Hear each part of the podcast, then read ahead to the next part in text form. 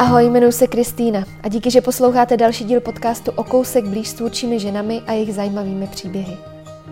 Dnes si budu povídat s ženou, která přijala mé pozvání o dobrém startu. O dobrém startu těch nejzranitelnějších, a totiž všech dětských duší.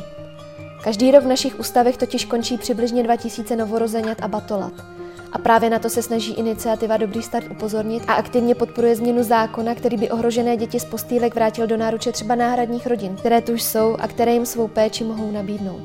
Bohužel jsme jedna z posledních evropských zemí, jež zákonodárci si neuvědomují nebo možná nechtějí uvědomit, že takový pobyt v ústavu, ať už krátkodobý, může dítě v tomto období doživotně poničit jak po sociální, tak psychické stránce. Ústavní péče je navíc mnohonásobně dražší než podpora dětí v rodinách a kvůli jejím nenapravitelným následkům tyto děti ve své dospělosti daleko častěji končí bez zaměstnání a v různých institucích, jako jsou věznice a léčebny, čímž se kolotoč potřebných nákladů ze státní pokladny jen a jen roztáčí. Co takové děti tedy opravdu potřebují a jak my sami jim můžeme pomoci? O tom všem si povídám s Julí Kochovou, předsedkyní spolku Dobrý start, která mi o sobě navíc i prozradila, Jaká další témata má ve svém hledáčku? Proč se od psaného slova postupně přesouvá k mluvenému a co považuje za své poslání? Tak ať se vám hezky poslouchá. Julia, díky, že jsi přijala mé pozvání. No to já jsem moc ráda. Já bych si chtěla s tebou dneska moc popovídat o projektu Dobrý start. Mm. A než se vůbec k tomu dostaneme, co děláte, jak to vlastně všechno začalo? Před dvěma rokama tak eh, Linda Jablonská s Irenou Hejdovou natočili takový dokument v nejlepším zájmu dítěte, který sledoval cestu dvou miminek. Jedno šlo z porodnice do kojeneckého ústavu a druhé šlo k přechodné pěstonce. A okolo toho dokumentu tak se zvedla taková velká, eh, velká vlna zájmu o, o to téma, protože tam bylo úplně krásně ukázáno to, proč, proč není dobrý, aby děti chodily do kojeneckých ústavů. A mm, my jsme se s Lindou a s Irenou eh, propojili, ještě s Klárou Lavrenčíkovou, která je předsedkyně výboru pro práva dítěte. Potkali jsme se už během eh, natáčení toho dokumentu a eh, řekli jsme si, že, že by bylo dobré nějak aktivity, které se v tom dějou, propojit.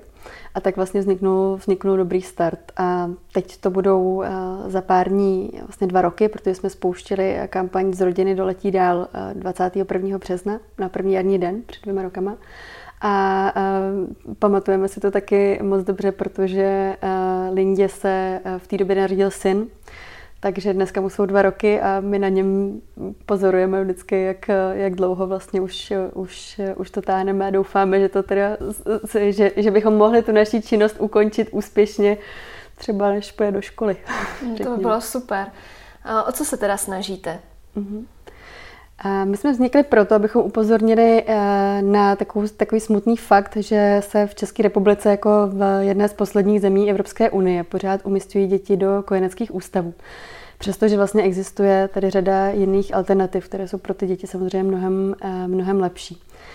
A jsme teďka v takovém smutném postavení eh, u nás, protože eh, nám tady chybí zákon, který by, který by um, zakázal umistování dětí do kojeneckých ústavů a řekl by jasně, že děti tam prostě nepatří a že musíme hledat všechny možné jiné cesty a napřít všechny síly do toho, aby se tady vytvořil systém, který bude mimo ty kojenecké ústavy zachytávat děti, které potřebují pomoc. Před těma dvěma lety byla situace nějaká. Mm. Změnilo se něco od té doby? Posunuli jsme se někam? No před eh, dvěma rokama, když jsme vznikli, tak to bylo ještě za eh, minulé vlády. A tam jsme se, tam jsme se snažili ještě podpořit vládní návrh, který, o kterém se mělo hlasovat v tom volebním období a který se vlastně celou tu dobu pořád odsouval, odsouval, mm-hmm. odsouval. Až se dostal na pořád dne 21. srpna na, eh, na vlastně výročí sovětské okupace, mm-hmm. což, což teda bylo takové uh, symbolické. Ten uh, návrh neprošel. A symbolicky to, to bylo v ten den, protože že vlastně ten systém, který tady dneska funguje, tak byl vybudovaný právě za, za komunismu mm-hmm. a přežil vlastně do dneška. A od té doby se toho změnilo hodně. To téma je čím dál tím silnější a my vnímáme veškeré aktivity, které se v tom vedou jako takové kapky, které prostě někam tečou a žádná se nestratí. A prostě jednoho dne už jich bude tolik, že, že, ta, že ta sklenice přeteče a povede se to je v tom něco udělat. Uh-huh. Ty jsi zmínila, že ten systém té ústavní péče byl vybudovaný za komunismu. Já jsem si našla, že jsi psala diplomovou práci na tohle téma. Mm-hmm. Můžeš mi ještě říct kolem vzniku, co se teda u nás stalo? Mm-hmm. Já jsem psala v rámci eh, studia historie, kdy vlastně se mi tam tak prolnuly přirozeně všechny věci, které mě zajímají. A ten systém tady byl vybudovaný na přelomu 40. a 50. let se s nástupem, s nástupem komunismu. A um, ten systém um, jako stavil na tom, že stát je tím, eh, tím jediným, kdo se dokáže správně postarat o děti a kdo dokáže, kdo dokáže říct, eh, jak, jak ta péče o ně má vypadat. A ze dne na den tady vlastně byla zrušená pěstounská péče, kde se mm. děti musely z rodin vracet zpátky do ústavní zařízení. A ty se začaly neuvěřitelným způsobem rozmáhat až prostě na, na nějakých 20 tisíc dětí, které byly v 60. 70. letech v ústavě včetně třeba pěti tisíc těch úplně nejmenších, mm. nejmenších dětí. A neexistovala vlastně jiná alternativa, byly zrušené všechny formy náhradní eh, rodinné péče, výjima adopce později a zároveň eh, nefungovala žádná práce s biologickými rodinami a podobně. Mm. A hlavně ty děti byly odebírány skutečně z banálních důvodů a, mm. a taky kvůli třeba kádrovým profilům rodičů mm. a podobně. Co teda vlastně se děje s tím dítětem, který je odebraný takhle maličký nebo z nějakých důvodů se dostane teda do kojenického ústavu. Proč je to špatně, že tam je? Ty kojenecké ústavy dneska vypadají uh, vlastně hrozně hezky zvenku. Mají prostě barevné stěny, velkou krásnou zahradu se spoustou proliteček a podobně. Děti mají uvnitř uh, spoustu hraček, mají tam jako pravidelnou stravu a, a, a všechno možné. Ale zároveň tam prostě pořád chybí to, to nejdůležitější, ta máma, ten táta, rodina. A ty vlastně máma a táta tak jsou pro ně prostě jenom jako cizí postavy z Leporela většinou a, a nebo někdo, kdo tam prostě za nimi občas, občas přijde, ale jinak, jinak vlastně tam chybí ta, ta rodinná péče, která je vlastně to co je, to, co je pro náš život úplně to nejzásadnější. Vlastně ty, ta chyba není tam, není vůbec eh, v těch eh, sestrách nebo v tetách, které mm-hmm. jsou v mhm. těch kojeneckých ústavech. Ty naopak velmi často dělají práci naprosto jako nad rámec mm-hmm. toho, co, co, jim, co jim určeno. Opravdu to dávají jako srdce, i když to teďka zní jako kliše, tak to vůbec není, není mm-hmm. pravda. Skutečně reálně to jsou, to jsou lidi, kterým jde o to dobro těch dětí a snaží se dělat maximum. Ale vlastně ten systém jim to neumožňuje, protože jedna ta uh, sestřička nebo teta, tak se musí postarat o 4 až 6 miminek mm. zároveň. A to je prostě něco, co není jako v, v lidských silách. Mm. Když se nám narodí dítě, tak, tak se narodí jedno nebo dvě, výjimečně víc a už potom je to, je to opravdu jako v, um, velká nálož a, a všichni, všichni rozumí tomu, že je třeba potřeba pomáhat maminkám jako svít srdčaty a podobně ale tady v těch kojeneckých ústavech vlastně funguje eh, legálně systém, který je ještě daleko, daleko horší.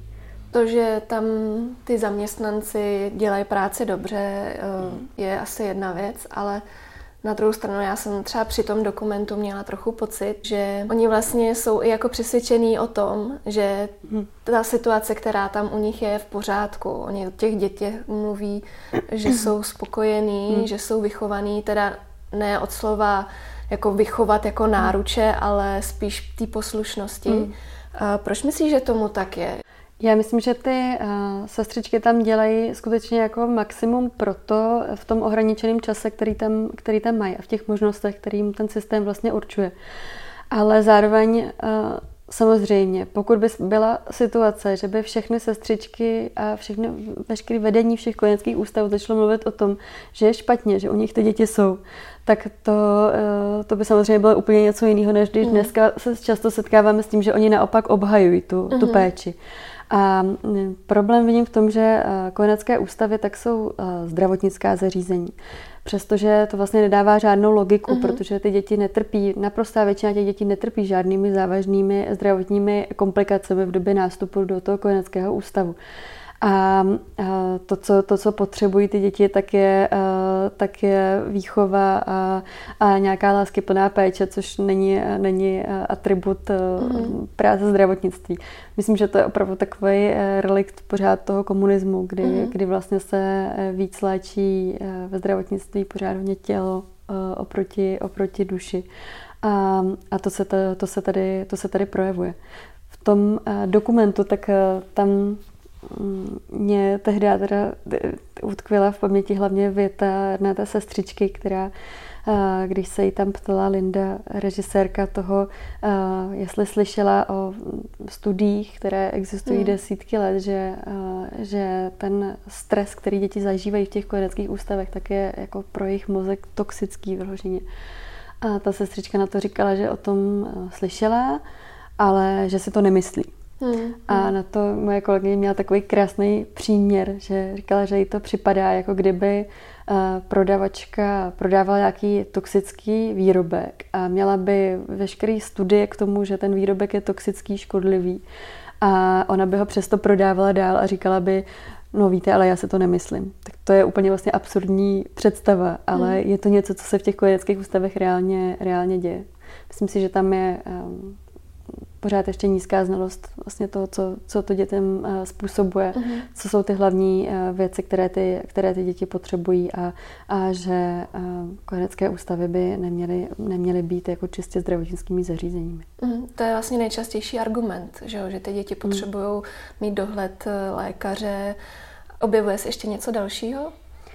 Myslím, že to je, že to si řekla přesně, že to, je, to je hlavní, no, že to děti hlavní. potřebují vlastně zdravotní péči, což je jako nám to samozřejmě připadá eh, úplně podivný, protože mm. přece když, když se nám narodí dítě a, a potřebuje nějakou zdravotní péči, tak s ním jdeme do nemocnice k lékaři mm. a podobně. A případně, když je potřeba hospitalizace, tak dneska se skutečně jako nestává, že by, že by um, maminky jen tak prostě tam dítě nechali sami, ale naopak se tam snaží s ním být jako maximum času a podobně. A, a řada osvícených lékařů tak to třeba i vyžaduje, aby tam, aby, aby byl někdo hospitalizovaný s tím dítětem, mm-hmm. protože vědí, že to, že, že to prokazatelně jako podporuje tu léčbu a ty děti se prostě uzdravují rychleji a, a lépe to zvládnou a neodnáší si z toho vlastně nějaký jako traumatický Traum. zážitek, mm-hmm. jako jsme to třeba znali hodně dřív. Takže myslíš, že to je zase vlastně o té informovanosti? Že lidi si nezjišťují ty informace, nezajímají se o nové poznatky třeba ve vědě, psychologii? Myslím, že to funguje často i na základě nějaké jako tradice a že to je přesně ten, nebo pořád se jako k tomu vracíme, že ten systém, který tady byl jako vybudovaný za komunismu, tak vlastně pořád ty jeho základy jsou, pořád zůstaly, mm-hmm. zůstaly stejně.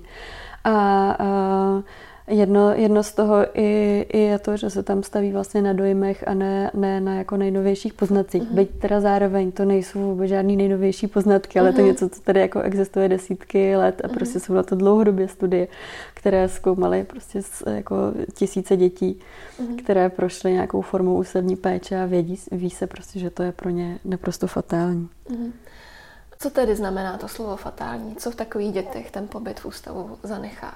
Děti se v kojeneckých ústavech nemají šanci naučit to, co je eh, úplně nejdůležitější v životě, a to schopnost navazovat bezpečné a dobré vztahy. A, a miminko, když se narodí, tak eh, vlastně vnímá svět přes, eh, přes postavu svého pečovatele, maminky nejčastěji, nebo případně pěstounky nebo adoptivní maminky a, a pře, tam mu vlastně ukazuje ten svět a ukazuje mu, že ten svět je hezké a bezpečné místo, kde prostě je, um, je fajn být. A, a prožívá s ním to nejprůčější období, kdy se člověk rozvíjí. A když to v tom kojeneckém ústavu, tak tam, tam jsou ty děti, děti na tohle, na tohle sami. A jejich první zpráva, kterou získají o světě, tak je to, že to je vlastně nebezpečné místo, není tam hezky, je tam studeno, nepříjemno, protože vlastně to reflektují tím, že tam leží v postýlce, když zapláčou, tak na nikdo nepřijde, protože se to mhm. třeba nestíhá a, a jede to tam v nějakém, v nějakém režimu, ale rozhodně se tam s nikdo s nimi, nikdo s nimi prostě ne, neko, nemůže, nemůže mazlit, tulit se s nimi, mm. zpívat jim ukolibavky na dobrou noc a podobně. A takže jejich vlastně první zpráva o světě je, je takhle smutná. A když si to představíme si z pozice toho miminka, který leží v, eh, jako v té postýlce a vždycky tam jenom v pravidelných intervalech k němu někdo přijde, vrazí mu tam hračku a, a nebo, nebo eh, lehev s mlékem a, a podobně, tak, eh, tak to, je, to, je strašně, to je strašně smutný. Uh-huh. Zároveň to období prvních eh, týdnů a měsíců života tak eh, je obdobím, kdy se eh, nejvíce rozvíjí náš, náš mozek, vytváří se vlastně základy, na kterých potom člověk staví celý život. A, těm dětem to v kojeneckých ústavech tak to není, není umožněno. A to proto, že ty děti se dostávají do stavu chronického stresu. Zatímco jako nám dospělým, tak to působí, um, já nevím, hádka s partnerem, nebo nějaká uzávěrka v práci, mm-hmm. nebo nějaký jaký konflikt, tak, um, tak ty děti se dostávají do stresu právě kvůli tomu, že nejsou uspokojovány jejich potřeby, uh, kterými je právě i to, že někdo reaguje na to, když zapláčou, tak tam hned přiběhne, nebo, um, uh, nebo se s nimi prostě mazlí a podobně. A vlivem, vlivem toho stresu, ve kterém ty děti tam dlouhodobě jsou, vystavené v podstatě fakt 24 hodin denně, tak se jim vyplavují do mozku nadměrné dávky stresového hormonu kortizolu. A ten je, eh, ten je právě fatální eh, kvůli tomu, že ten mozek je, eh, se, se rozvíjí a je velmi, je velmi citlivý tady v tom období a vlastně ten kortizol znemožňuje to, aby se správně, správně rozvinul. Takže my víme i, že, že mozky dětí, které jsou dlouhodobě vystavené stresu, tak mají i, i, i fyzicky vypadají, vypadají jinak, jsou menší, obsahují méně mm-hmm. spojů a podobně. A to je něco, co je handicap pro ty děti na, na celý život. Mm-hmm. Jak se to teda může projevit eh, v tom jejich životě? Určitě máte spoustu příběhů. Mm. Když vezmu třeba příběh dítěte, které stráví eh, první rok v kojeneckém ústavu a potom má to štěstí, že se dostane eh, zpátky třeba do, do své rodiny, tak, tak už, už to dítě si sebou nese obrovskou ztrátu a obrovsky těžké zážitky, kterým, kterým je zatíženo z toho prvního, prvního roku života. A následně se to potom často projevuje třeba dost nenápadně, ty děti třeba víc zlobí a podobně. A, ale mm, jak, jak rostou, tak většinou těch problémů přibývá, mhm. pokud se, pokud se mhm. neřeší. Potom se začnou projevovat poruchami učení ve škole, které souvisí i, s, i zároveň eh, s tím, co se, co se událo v mozku těch dětí na začátku života. A takhle vlastně se ty problémy pořád eh, nabalují a, a, a zvětšují se, až často vyeskalují eh, v pubertě třeba typicky, kdy, kdy ty děti, protože jsou jako nešťastné v tom svém životě, tak hledají potom třeba útěchu v různých jako závislostech, třeba na mm. nevím, počítačových hrách, drogách a podobně. Mm. A a potom už asi si to, asi si to umíme představit, co, kam, kam to prostě může, mm. může vést. Takže úzkosti, deprese, mm. pocit bezmoci. Měla jsem pocit z těch dětí, že jsou vlastně nedomazlený. A to se s nima mm. asi pak uh, táhne mm. celý život. Ty děti mají podlomenou stabilitu uh, ve smyslu vlastní sebedůvěry mm. a důvěry v ostatní. Mm. Neumí vlastně navazovat uh, dobré a bezpečné vztahy uh, a to jednak sami k sobě mm. a druhá k, k ostatním. To znamená, selhávají potom v partnerských vztazích, mm. v rodičovských, v, v kamarádských a podobně. Protože vlastně to je něco, co oni neměli kde odkoukat. Mm to je to, co získáváme my, kteří jsme měli štěstí vyrůst v rodině, tak doma mm. právě, že vidíme, jak se k sobě chovají sourozenci, jak se k sobě chovají rodiče, jak funguje prostě běžná rodina. Ale tyhle děti eh, ty kompetence vlastně nemají a jsou, eh, vyrůstaly v hodně jako umělém prostředí. Mm. A potom samozřejmě to neumí jako replikovat ve, ve svém vlastním životě, protože nikdy v životě neviděli, jak to, jak to fungovalo. A připadá mi, že to je vlastně takový podobně absurdní systém tady s těmi kojeneckými ústavy, jako třeba s, mm, s lidmi, kteří jsou ve výkonu trestu, ve vězení. Že ty lidi se tam dostanou proto, že nějakým způsobem v úzovkách selhali v té společnosti a to, co jim stát jediný nabídne, tak je, že je dá do umělého prostředí, kde se přece už tuplem nemůžou naučit, jak, jak se funguje v běžné mhm. společnosti. Mm-hmm. Takže když potom eh, lidi opouští, opouští vězení, tak se jich do něj velmi, do něj velmi často se vrátí, protože vlastně ne, nikdo je nenaučil, jak, jak se žije v té normální společnosti a ty instituce to prostě nedokážou dát. Takhle to funguje ve věznicích, funguje to v kojeneckých ústavech, funguje to v psychiatrických léčebnách mm. a, a podobně. Mm ty zranění, který se staly dětem skrze vztahy, to znamená, že jim někdo ty vztahy sebral na začátku toho života, tak se dají uzdravit taky jenom jedině skrze vztahy.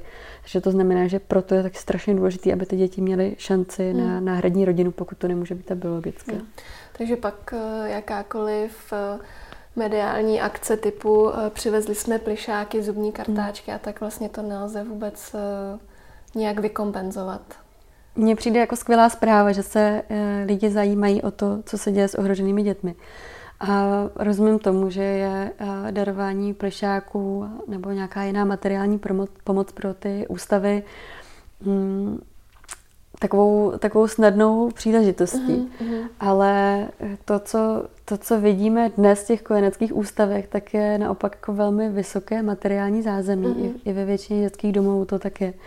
A to je ještě daleko vyšší bývá, než vlastně jako je v běžných rodinách. Mm-hmm. A přestože tam jsou ty děti někdy fakt doslova jako zavalené těmi hračkami, tak, eh, tak tam chybí to, to nejdůležitější. Takže vlastně ten, uh, možná i si, i si ve společnosti tak trošku jako kupujeme tady tím uh, svědomí, že, že máme pocit, že prostě musíme něco udělat a, a že tak jim tam aspoň dáme ty hračky a podobně, ale, ale ten problém je, je někde úplně jinde. Uh-huh.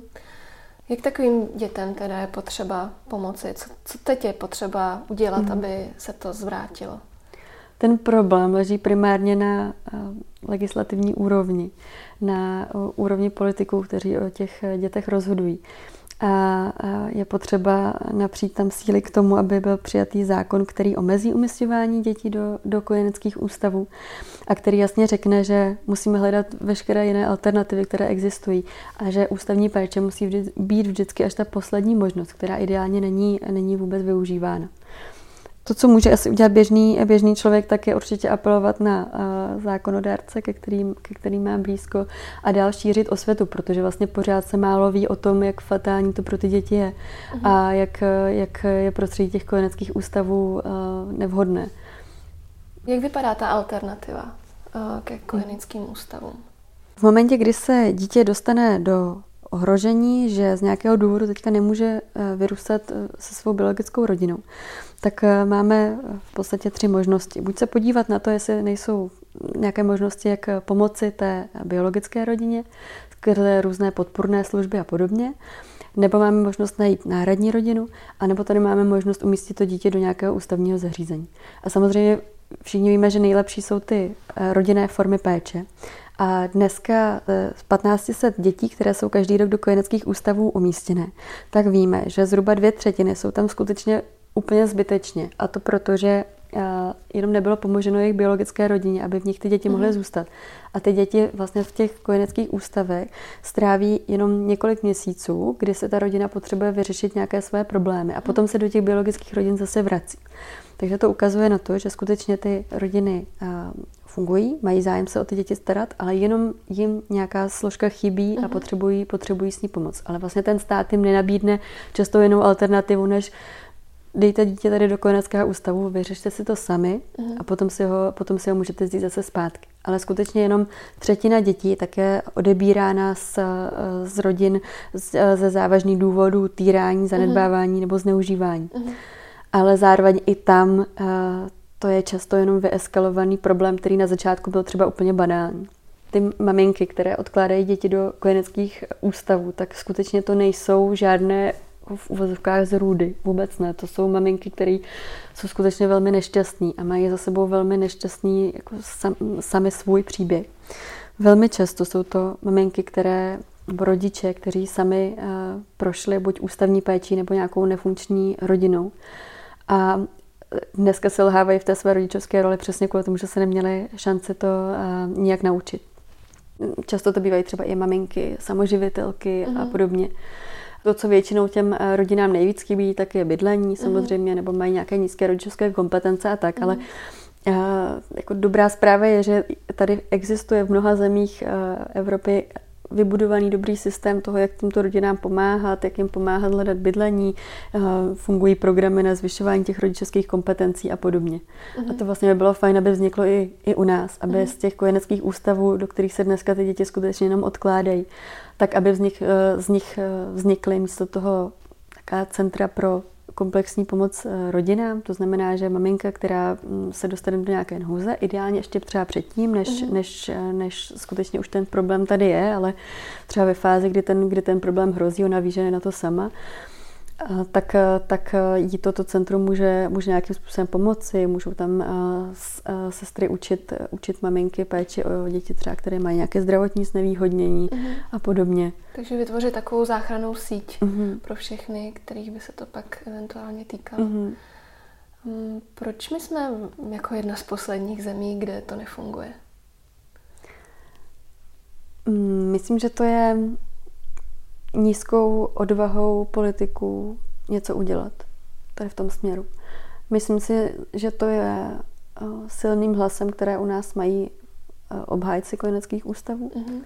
kterých je hodně a myslím si hlavně, že to je tou komunistickou minulostí, která mm-hmm. vlastně tady skutečně ten systém byl vybudovaný tak silně, že se ho do dneška nepovedlo změnit.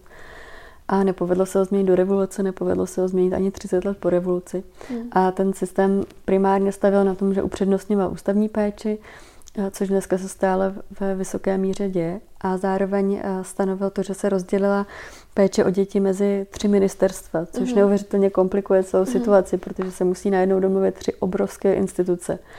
A to, to se prostě dlouhodobě, dlouhodobě nedaří. Hmm.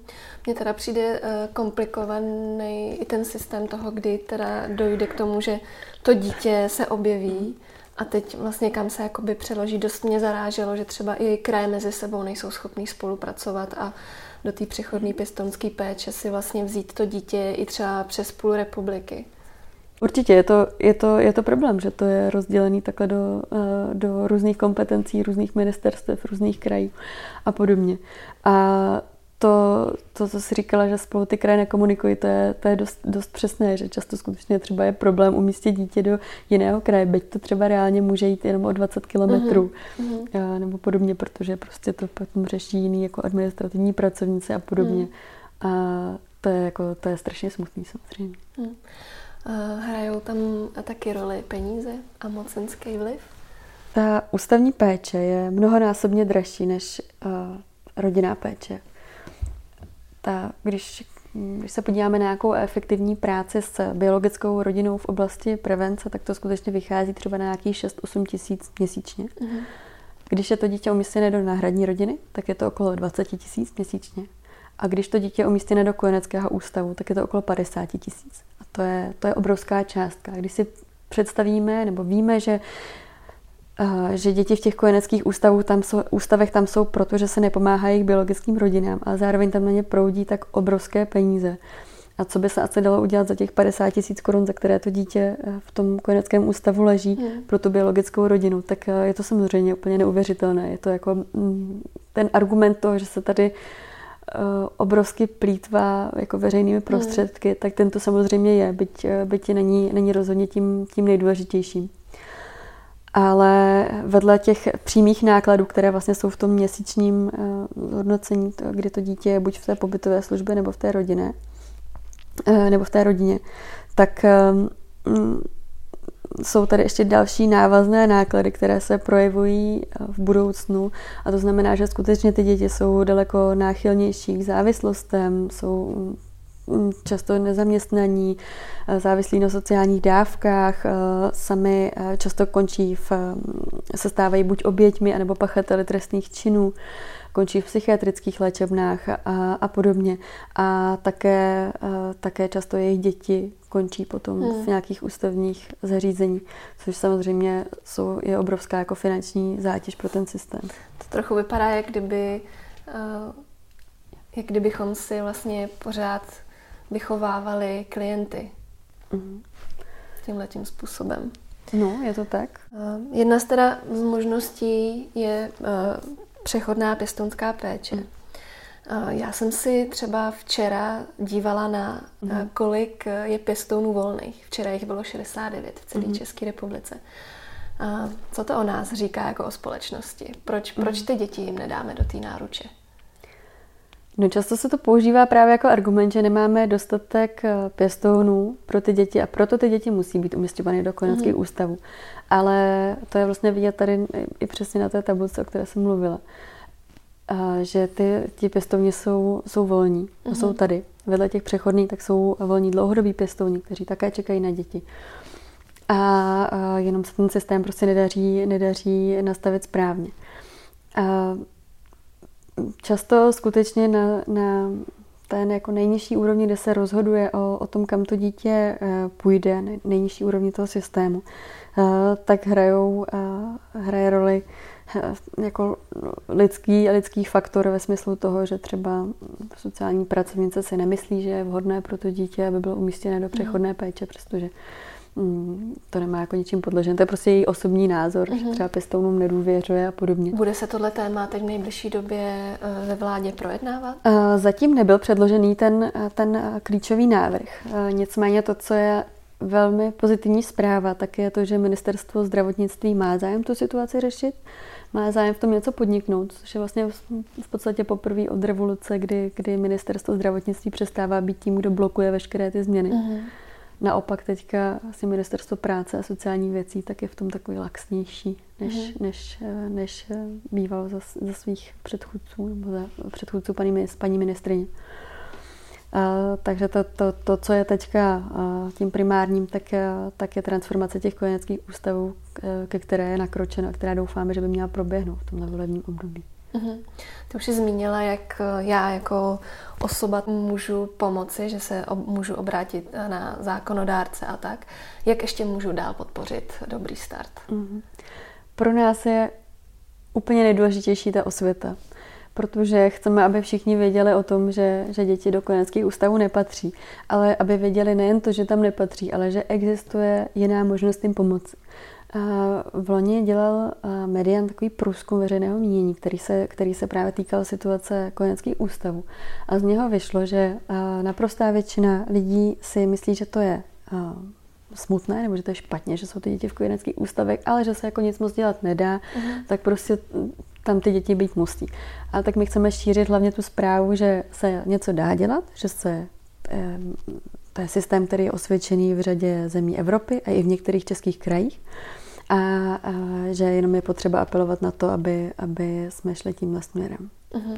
Kromě toho, že si teda o tom budeme povídat, tak eh, je možnost vám vyjádřit i podporu na sociálních sítích. Uh-huh. Vy jste vymysleli pěkný systém, tak klidně řekni, jak... Eh, My jsme spustili kampaň z rodiny doletí dál. Jejím symbolem je papírová vlaštovka, která nám přijde uh, moc hezká vlastně pro to, o co se, o co se snažíme, že ta vlaštovka, když se dobře vyšle, tak, tak doletí daleko Kdežto, když ten start nemá, nemá dobrý, tak, tak už má tu celou životní trasu vlastně strašně komplikovanou.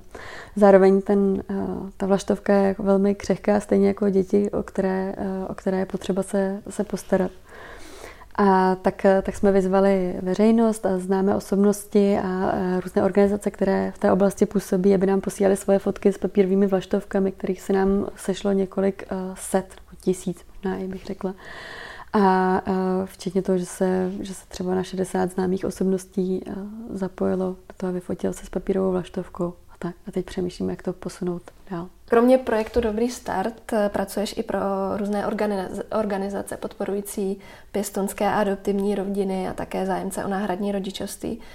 Proč tě tato témata vlastně tak přitahují? Já myslím, že jsem k tomu měla vztah úplně od malinka, protože jsem eh, z velké rodiny, eh, kde vlastně několik z mých eh, tet tak jsou pěstounkami nebo adoptivními maminkami. A tak já jsem od malinka vyrůstala v, v širší rodině, kde, kde bylo běžné, že některé děti se prostě do rodiny narodí a některé tam přijdou nějakou jinou cestou. Takže mám bratrance a sestřenice, které, kteří vyrostli v pěstounské péči nebo, nebo v adopci, v osvojení. A od malinka mi to vlastně přišlo hrozně, hrozně jako přirozené. Říkala jsem si, že, že to prostě není, není stejně poznat na pískovišti, um, kdo má co za sebou, že prostě všechny děti, všechny děti jsou, jsou stejné. A pak vlastně jsem s tím, s tím tématem mm, skrze tu rodinu potkávala, potkávala celý život.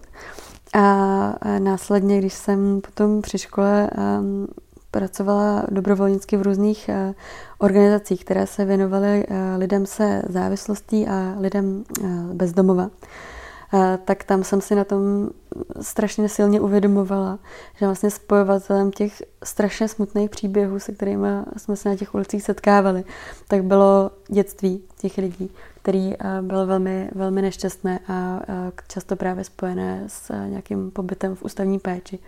Tak jsem si říkala, že by mm, přece bylo mm, hrozně potřeba tady tím věcem předcházet. A že když ta cesta existuje, a když jsem vlastně poprvé zjistila, jak, exist, jak funguje ten systém, a, a jak je dobře vlastně vymyšlený a jenom se nikdy nedotáhnout, tak mi přišlo, že to je, to je věc, která, která je prostě strašně potřeba změnit. Mm-hmm.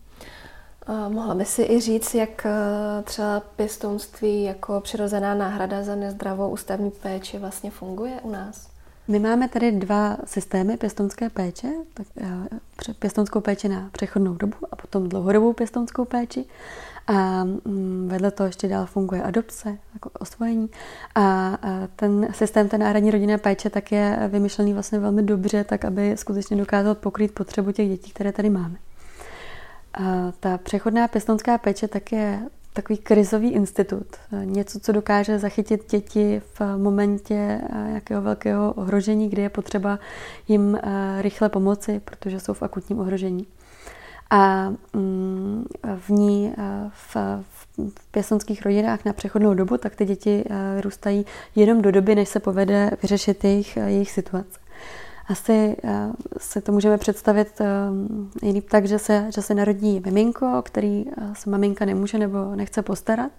A ty sociální pracovníci někdy potřebují získat čas na to, aby zjistili, co, co vlastně se v té rodině děje, jestli je potřeba jí pomoci a, a potom tam to dítě se může vrátit, anebo jestli je potřeba hledat nějakou náhradní rodinu. A tady ten čas, tak to byl to bylo období, které dříve, když neexistovala ta přechodná pěstonská péče, tak museli děti trávit v kojeneckých ústavech a díky eh, těm přechodným rodinám, tak dneska už nemusí a dneska můžou tady to období čekání na vyřešení té jejich situace trávit, eh, trávit v rodině. Měly by tam být eh, co možná nejkratší dobu, skutečně jenom po dobu, kdy se, kdy se hledá to řešení. Ideálně několik týdnů, mhm. třeba maximálně, nebo i dnů a nejdéle je to potom stanoveno na jeden rok, dokdy, se, dokdy se skutečně musí najít řešení. A ukazuje se, že, že je velmi dobré, když tam je stanovená nějaká, nějaké časové ohraničení, kdy tam ty děti musí být, protože všichni vědí, že musí dělat maximum pro to, aby se ta situace vyřešila. Když to, když je to dítě v kojeneckém ústavu, tak je tam často jako v uvozovkách zaparkované uh-huh. a vlastně všichni mají pocit, že tak nějak se to jako vyřešilo a nikdo tam netlačí na vyřešení příběhu toho dítěte jako v té přechodné péči. A vedle toho je teda dlouhodobá pěstonská péče, kde děti vyrůstají jako běžní členové rodiny většinou až, až do dospělosti. Uh-huh. Ty jsi říkala, že pořád těch pěstounů je málo. Kdybych se jim chtěla stát já, uh-huh. je to složitý proces? Je to složitý proces. To je, to je eh, vlastně hrozně smutná věc. Že na to, jak, jak moc ty náhradní rodiče potřebujeme, tak ten systém dneska není k ním uh, úplně přívětivý. Ale zároveň eh, je to, je to něco, co, eh, co stojí za to, co nám uh-huh. pěstouni, pěstouni říkají, že přestože ta péče je neuvěřitelně náročná, tak zároveň je to něco, co má jako obrovský smysl, který vlastně člověk vidí v tom dítěti každý den. A mm, ten proces je rozdělený podle krajů, což je taková nešťastná věc, ale je na tom vidět mimo jiné to, že, že když se ten kraj snaží, tak to jde. A když se nesnaží, tak to skutečně může být proces, který trvá třeba i roky. Uh-huh. Ale dneska víme, že třeba v Praze stát se pěstounem a Praha je krajem, který se v tomhle velmi dobře snaží, stejně třeba jako Moravskoslezský kraj nebo Karlovarský, a ten proces od podání žádosti až po přijetí toho dítěte tak může trvat třeba i jenom půl roku. Uh-huh. A v rámci toho půl roku tak zájemci, kteří se chtějí stát nahradními rodiči, tak absolvují takové přípravy, ve kterém se mluví o tom, jaká jsou specifika těch dětí přijatých, co je, co je čeká a, a podobně. Můžou se tam setkat s, náhradními rodiči, kteří už děti vychovávají, na cokoliv se jich zeptat, víc do toho nahlédnout, aby uměli těm dětem opravdu dobře pomoci a podpořit je ve zpracování to, toho, co mají ty děti za sebou. A, a potom také tam psychologické posouzení, kdy se posuzuje, jestli ta rodina je stabilní. Mm. Ale vlastně celý ten proces, tak jeho cílem by nemělo být testovat lidi, protože to je taková školomecká záležitost, ale mělo, eh, mělo by ten, eh, ta, ta příprava by je měla především připravit na to, co, co, je, co je potom čeká a vlastně eh, samotným jim dodat jako maximum informací, aby se ty lidi sami mohli rozhodnout, jestli je to cesta právě pro ně, případně jaký typ třeba té péče by byl, by byl pro, ně, pro ně nejvhodnější. Uh-huh. Kam se můžu obrátit, kde najdu potřebné informace? Může se kdokoliv obrátit na web www.dětidorodin.cz, který dělá organizace Dobrá rodina. Eh, ve kterém jsou všechny souhrné informace o tom, co vlastně oba dva typy pěstonské péče obnáší. Mohou se tam obrátit i zájemci o adopci nebo náhradní rodičovství. Eh, jsou tam kontakty, na které mohou napsat eh, lidem, kteří, kteří jim rádi poradí a kteří sami třeba mají právě osobní zkušenost s náhradním rodičovstvím. A potom ten, ten samotný proces, tak ten je, je svěřený úřadům, takže tam je potřeba potom vyhledat ten úřad, ale zároveň určitě bych všem doporučila, aby se paralelně s tím propojili s nějakou organizací, která, která eh, zájemcům o náhradní rodičovství pomáhá, protože prostě je to další eh, podpora, kterou v tom eh, mohou mít a která jim třeba pomůže se zorientovat i v tom složitém úřednickém systému, pokud třeba nebudou mít štěstí a nenarazí na nějaké skvělé sociální pracovníci na úřadech. To jsou všechno aktivity, eh, které spíš spadají do kolonky běh na dlouhou trať. Uh-huh. A necítí se někdy smutná, frustrovaná z toho, že to nejde tak rychle, jak by bylo potřeba? Určitě se ne- necítím vůbec frustrovaná tady z toho samozřejmě. Uh, konfrontace s těmi politickými rozhodnutími a se, se spoustou vyjadření eh, od politiků. To je určitě smutná záležitost, protože velmi často tam právě zaznívají úplně milné argumenty a, a taková demagogie. Ale na druhou stranu je i v politice spousta lidí, kteří mají ten elán něco, něco dělat a vědí o tom a, a snaží se.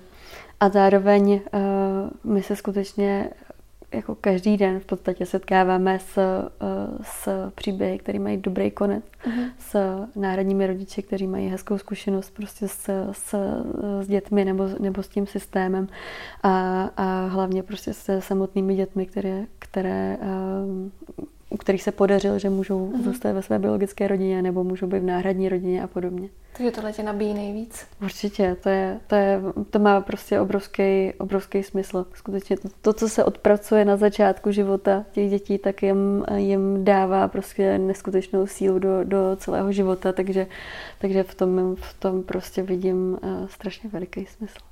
Já jsem si našla, že se ještě v roce 2016 působila jako novinářka. A teď mi přijde, že jsi se spíš přesunula k mluvenému slovu. Je to tak? je to tak, je to tak. Myslím, že má velký smysl to, aby, uh, aby se jako každý z nás snažil tak, jak, tak, jak může. A jako považuji za uh, svůj velký úkol nebo za nejdůležitější uh, věc, kterou, kterou v životě uh, mám, tak vědět, kde, kde je moje místo a kde můžu vlastně já být nejvíc prospěšná těm, co to potřebují. Uh-huh. Ty teď působíš i jako mluvčí. Kde se tak hezky naučila mluvit? Já nemyslím, že umím moc dobře mluvit teda. Myslím, že tam je to o, o jiných, o jiných kompetencích ale eh, je to, eh, je to zajímavé, že si mm, myslím, že na, eh, na, na střední škole asi hlavně, kdy jsem se to začala tak nejvíc uvědomovat a potom vlastně i na, na vejšce, tak jsem, mm, tak mě to docela trápilo. Říkala jsem si právě, že je že je to vlastně strašně těžký, že nemám nějaký velký svůj jeden zájem, jako mm. jsem to viděla třeba u spolužáků, kteří od malinka věděli, že prostě chtějí jít na medicínu nebo, mm, nebo uh, chtějí prostě, já nevím, stát se uh, archeologem nebo, nebo nevím čím a skutečně do detailu prostě všechno, co se týkalo toho jejich ty oblasti zájmu, tak, je, mm. tak prostě uh, je strašně zajímalo, hrozně se hrozně studovali a podobně. A já jsem nic takového neměla. Já jsem měla vlastně vždycky to roz, rozkročený mezi Eh, mnoho věcí, které mě zajímaly, což, což mám tak i do dneška. A vždycky jsem se trošku bála, jestli prostě mm, budu jako co platná někde s, s tím, když, když neumím žádnou věc, myslím úplně jako do detailu, ale o spoustu věcí se zajímám a pak mám takové spíš takové ty obecné jako dovednosti, jako mm. organizační a podobně a, a komunikační. A zjistila jsem, že, že to byla úplně, úplně zbytečný strach, protože, protože prostě pro každého nějaký místo na, na, na světě je, kde, kde může být užitečný. Jsi někdy nervózní předtím, když máš třeba veřejně vystoupit?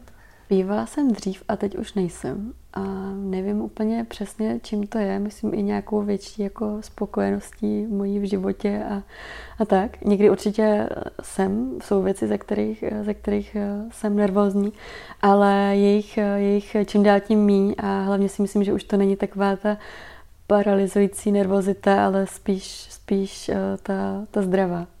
Já jsem já vlastně absolvovala několikery státnice a v průběhu několika let a, a na nich asi to bylo nejlíp eh, vidět, že u těch prvních jsem skutečně byla asi měsíc toho jako na nervy a potom, potom to bylo 14 dní, pak to byl týden a pak vlastně jsem tak nějak ten den jako už měla spíš takovou zdravou nervozitu nebo spíš jako respekt a pokoru, než, než, než něco, co, co by mě prostě ohrožovalo. Já když jsem si dělala přípravu, tak jsem se chtěla podívat na tvoje sociální sítě a ty jsi téměř nevystupovatelná. A nerada po sobě zanecháváš digitální stopu? Já se věnuju profesně eh, s sociálním sítím, ale ne, nevystupuju tam za sebe. Většinou, uh-huh. to, je, to je pravda. A přemýšlím nad tím, no, jestli, um, protože si myslím, že sociální sítě jsou uh, skvělá věc k tomu dávat vědět o dobrých věcech a uh, že to nemusí být jenom jako žrout času nebo podobně. A tak nad tím přemýšlím, jestli, jestli tímhle směrem ještě začít víc třeba sociální sítě používat nebo ne. Ale uh, zatím tak jsem uklizená vždycky pod, mhm. pod různými jinými značkami. Byť taky občas něco, něco napíšu za sebe a tak, ale, ale spíš jsem ráda tím článkem, který to zprostředkovává, než, než ten, který to přímo komunikuje. Mm-hmm. Já i tak jsem si tě vystupovala. Podařilo se mi najít jeden tvůj facebookový profil. A ty tam máš u profilové fotky napsáno, když něčemu věříte, dělejte něco navíc. Co děláš navíc ty? Mm-hmm. Mně přijde, že, že možná dělat uh, něco navíc uh, je fajn u úplně každé věci, uh, kdy člověk má tu možnost. A samozřejmě to zároveň ale vyvážet tak, aby se úplně neudřel a nevyhořel. To mi přijde úplně asi to nejdůležitější, mít nějakou vlastní vnitřní, vnitřní jako stabilitu a vědět, co člověk, co člověk zvládne a na co stačí. Ale zároveň u spousty věcí mi přijde, že maličkosti dělají, dělají hrozně moc. Pro mě je hrozně inspirativní moje rodina a prostředí, ze, ze kterého vycházím, u kterého jsem Eh, vlastně od malinka viděla, že je úplně normální dělat spoustu věcí dobrovolnicky, dělat přesně spoustu věcí navíc a podobně. Takže, takže já, já mám strašnou výhodu v tom, že jsem se nemusela nic z toho učit. Já mám pocit, že jsem toho naopak eh, v životě strašně moc dostala. A, a že mám prostě to štěstí, že mám nějaké kapacity, které můžu uh, používat tam, kde jsou potřeba. A přijde mi, že je uh, skvělý dělat uh, skutečně jako spoustu maličkostí uh, v úplně běžném životě, který nás jako nestojí žádnou velkou energii, ale, ale mají velký, velký potenciál něco, něco měnit pro životy konkrétních lidí. Třeba Prostě stačí udělat nějaká maličko, že třeba když člověk stojí u pokladny ve frontě nebo tak, tak eh, se vždycky snažím um, třeba, nevím, pochválit uh, té paní prostě, že má hezky udělaný nechty nebo mhm. vlasy mm. nebo něco takového, nebo že je rychlá nebo, nebo podobně, protože skutečně jako to není tak, že já bych si ty věci vymýšlela, ale na, na těch lidech jsou akorát, akorát vlastně jsme navyklí um, Ehm, že tam si jdeme namarkovat nákup a ne, eh, ne nějak jako konverzovat, uh-huh. ale mhm. přijdeme, že, že, že, jsme, že jsme eh, lidi a je, je fajn prostě udělat nějaký maličkosti. Byť jsem se teda na začátku strašně styděla vždycky něco uh-huh. takového říkat, ale vždycky, když vidím, jak to zafunguje a ty lidi skutečně jako roztajou a, a tak, tak to mi, to mi přijde hrozně, hrozně hezký. Četla jsi poslední době nebo slyšela jsi něco, co tě nějakým způsobem obohatilo? Nedávno jsem četla eh, knížku Ginny na pořád, eh, která, kterou napsal eh, spisovatel, který je sám adoptivním tatínkem a ta knížka je o 13 leté holce, která vyrůstá v pěstonské péči a je psaná ze jejího pohledu a je neuvěřitelně silná a určitě ji všem hrozně doporučuji. A na konci té knížky tak je takový doslov od autora, ve kterém je strašně krásná pasáž, která mě, která mě hrozně oslovila. Píše se tam, že máme sklon poslouchat lidi, kteří křičí nejhlasitěji a upoutávají naší pozornost. A uprostřed toho hluku tak se snadno zapomíná, že ostatní o svých potřebách nejsou schopni dát vědět. Někteří lidé, děti odtržené od rodiny a obzvláště ty, které prošly dětskými domovy, často vůbec nevěří, že na jejich potřebách záleží. Jak by mohlo, když vezmou v úvahu, co je společnost sama naučila. A to mě přišlo hrozně, hrozně krásné, protože uh, Slycháme vlastně velmi často křik různých politiků, kteří nezdílejí stejné hodnoty jako, jako my. A kteří jsou slyšet víc než ty děti, které vlastně nemají svůj hlas. A To je, eh, to je vlastně to, co, o, o co se snažíme my v rámci dobrého startu, tak být hlasem těch dětí a máme hroznou radost z toho, kolik lidí se k nám přidává a, a kterým není jedno, co se, co se děje vlastně s dětmi v kojeneckých ústavech a taky to chtějí změnit. Další díl je za námi. Co na něj říkáte? Napište mi o tom, uděláte mi tím velkou radost a navíc ráda zjistím, kdo jste a třeba i kdy a při jaké příležitosti si mě na pár minut pouštíte do hlavy. Pokud byste chtěli Dobrý start podpořit, všechny potřebné informace najdete na dobrýstart.cz a povídejte si o tom se svými blízkými. Nebo vyšlete papírovou vlaštovku na své sítě s hashtagem z rodiny doletí dál. Pokud se vám podcast líbil, budu ráda, když ho pošlete nebo o něm řeknete svým kamarádkám.